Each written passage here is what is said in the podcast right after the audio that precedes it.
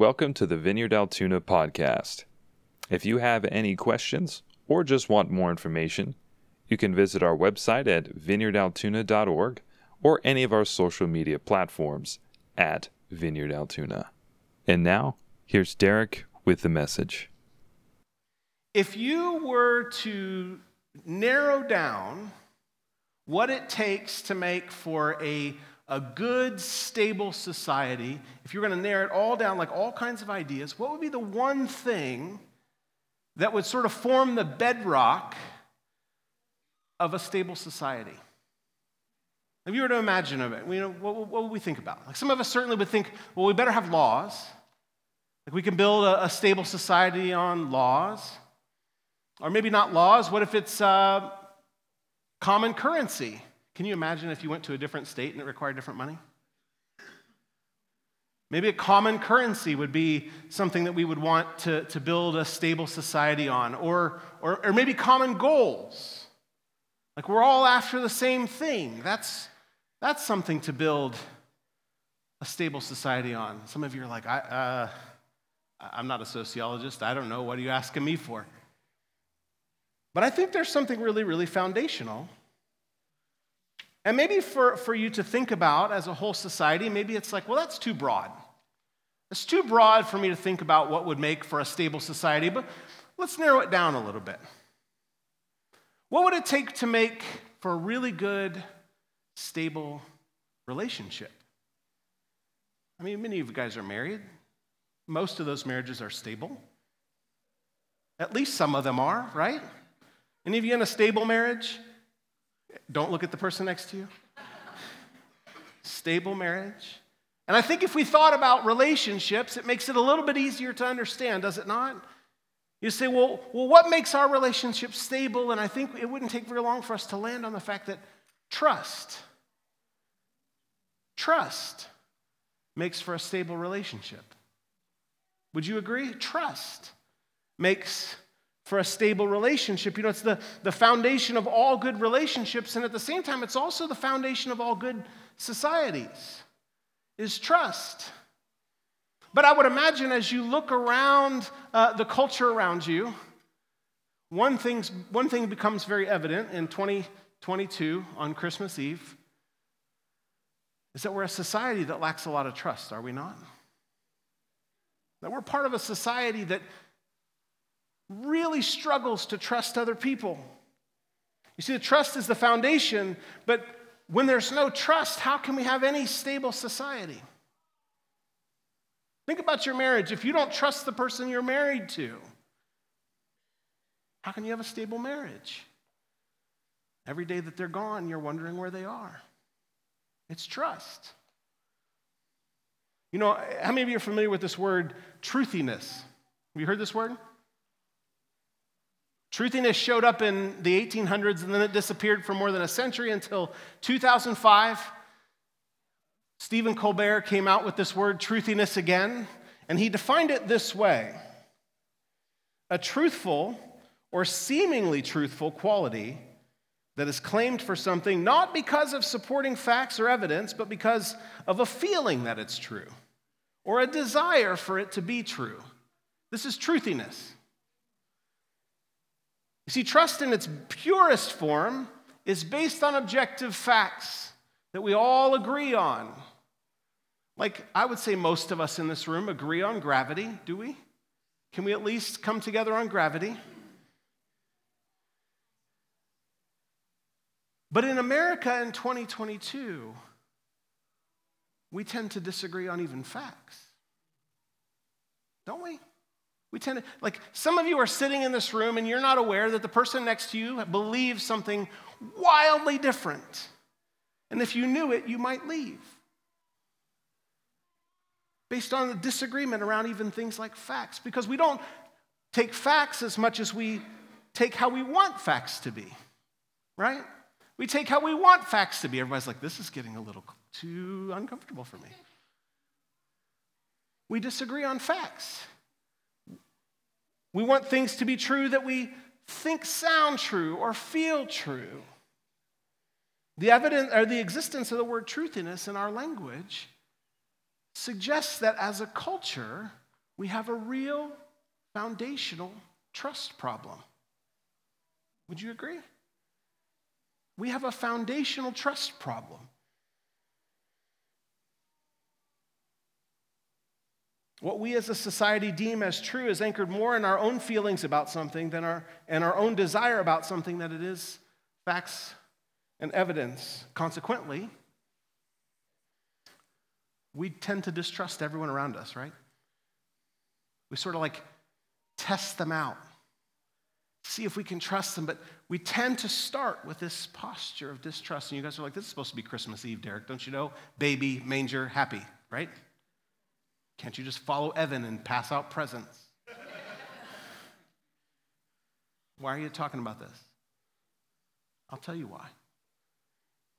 You see, we tend as a people to put everyone at arm's length, and because we don't trust other people, we only interact with other people on things that require trust to the degree that we absolutely have to.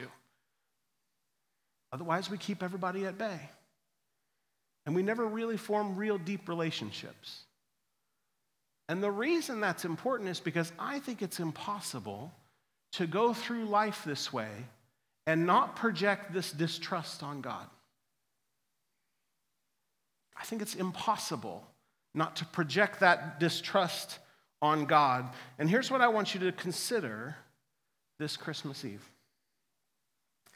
I want you to consider the possibility that perhaps your default posture towards God is one of distrust. That the way you interact with God is out of a posture of choosing first not to trust before you trust. That you have a default posture of distrust. I just want you to try it on. Maybe it doesn't fit, like this jacket.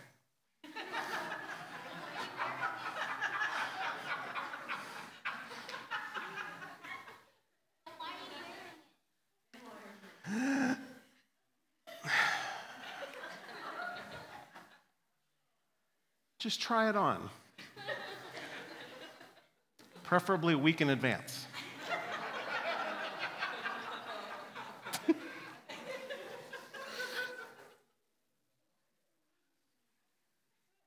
but in all seriousness, I want you to consider the possibility that your default posture towards God is one of distrust. Now, some of you, that's a, I, you know, I know that. Some of you are sitting here and you're like, you know, I, I know I don't really trust God. I have my reasons. Derek, you don't know the church I came from. I walk into this building pretty hurt, pretty wounded. And I don't really trust God because of what God's people did to me. Some of you have really good reasons to struggle to trust God. And so some of you are really honest. Like, I, I know I don't trust God, but I want us to all consider that possibly, possibly, we operate from a posture of distrust. Can we start there? We're going to build from there. Part of what it means to be a Christian is to be someone who makes a choice to trust God.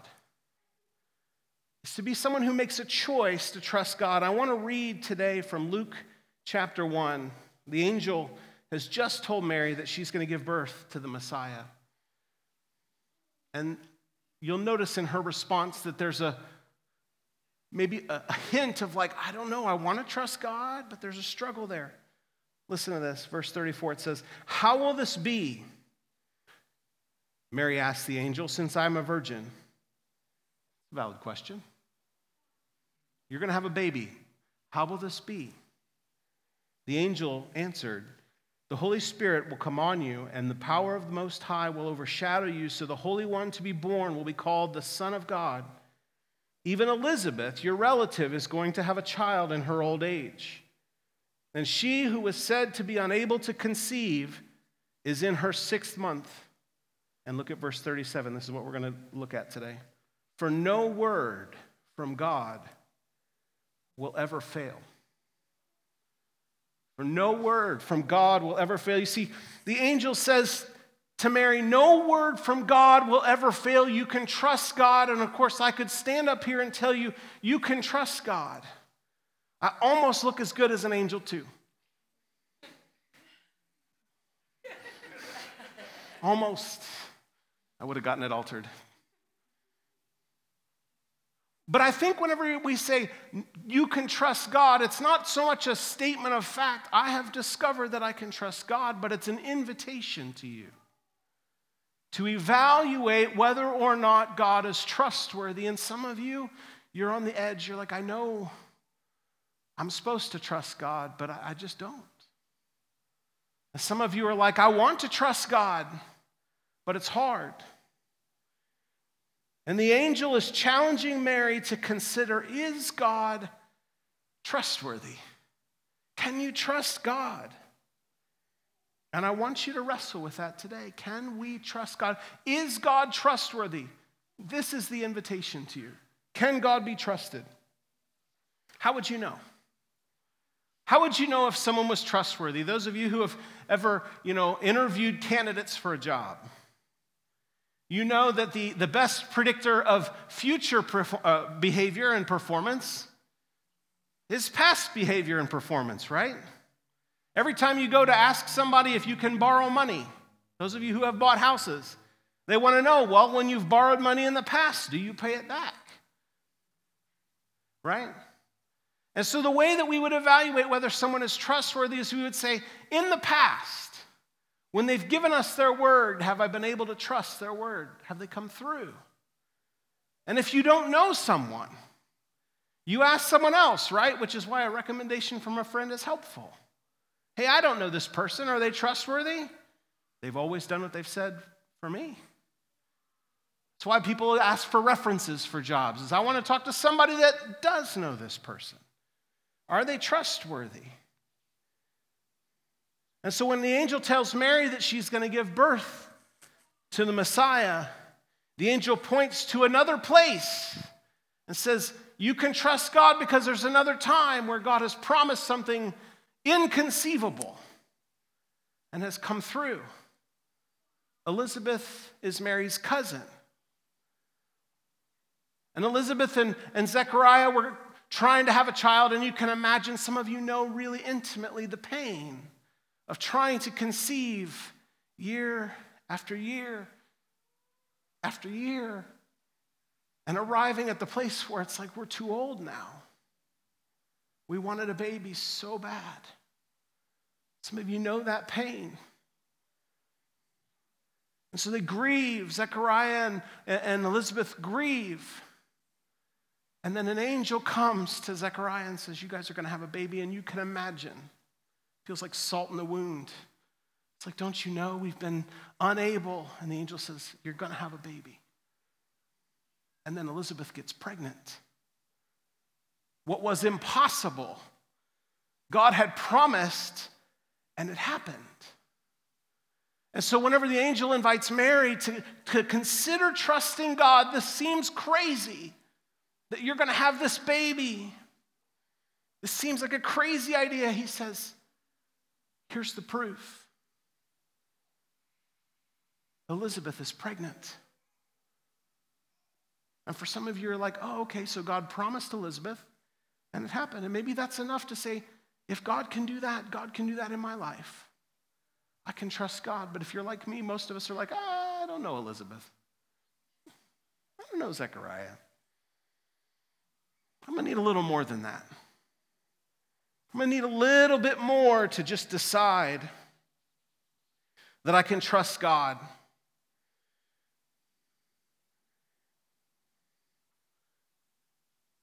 So I want to give you something else. Christmas Eve, we celebrate the birth of Jesus. But all the way back at the beginning of the Bible, for those of you who know, the first book of the Bible is Genesis. And at the very beginning of the Bible, we have this account about what's wrong with the world.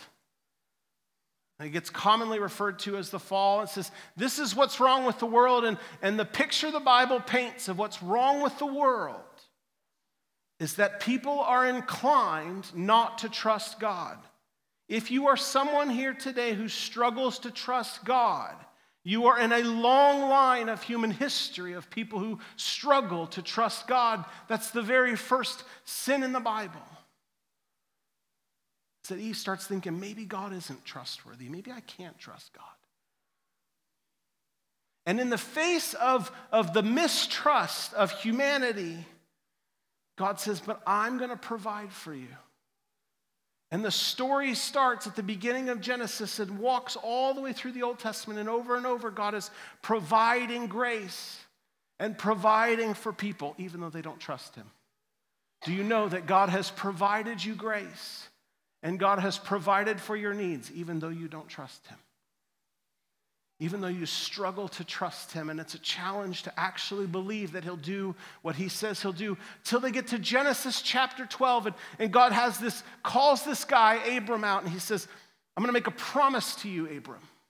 And here's what he says Genesis chapter 2, or 12, verse 2 says, I will make you a great nation, and I will bless you.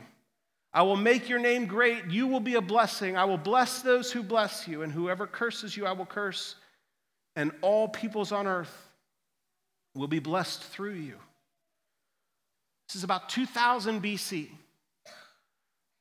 God says, I'm going to bless the whole world, Abram, through you. And if you know the story of Abram, he gets a little bit too old. How are we possibly going to have a kid? And I'm supposed to be, you know, through my family, you're going to bless the whole world. How's this going to happen? and God miraculously provides a child. And over and over and over through the Old Testament, God refines I will bless the whole world through you. I will bless the whole world through you. I will provide for you. I will give grace for you. I will give mercy to you. I will give forgiveness to you. And my intent is to bless the whole world. You see, God's intent, even though we don't trust Him, is to prove in a demonstrative way that He is trustworthy. That's God's desires to prove to you today that He's trustworthy. Through the Old Testament, it gets refined. What kind of blessing will this be? God says the blessing will be born of a virgin and burn, uh, born in, in uh, Bethlehem. This is a prophecy hundreds of years before Jesus shows up. God says that this blessing will be a king from the line of David. And over and over and over through the course of 1,600 years, God continues to refine how He's going to bless the whole world. More than 300 ways called prophecies that God refines how He's going to bless the whole world. And then, in what the Bible calls the fullness of time, Jesus is born to Mary. Jesus is the fulfillment of the promise that the angel made to Mary. Jesus is the fulfillment of the promise that God had been making for 1,600 years to generation on generation on generation of people. Jesus is the fulfillment of the promise to you. You see, on Christmas Eve, what we celebrate is that there's good reason to believe that God can be trusted. We could celebrate the, the, the baby born in a manger, but what the, the message is is that God keeps his promises, that God is faithful, that you can trust God. But there's even more. You see, one of the promises that God has made is that Jesus would make it possible for you to be part of his family. One of the promises is that God makes it possible for you to be part of his family, to receive his inheritance, to know that everything about your life that has been a mess can be healed, it can be forgiven. You see, the reason it's a good deal that we get to trust God is that we get to be included in God's family. The prophecies about the Messiah include that he would live the life of trust that we struggle to live.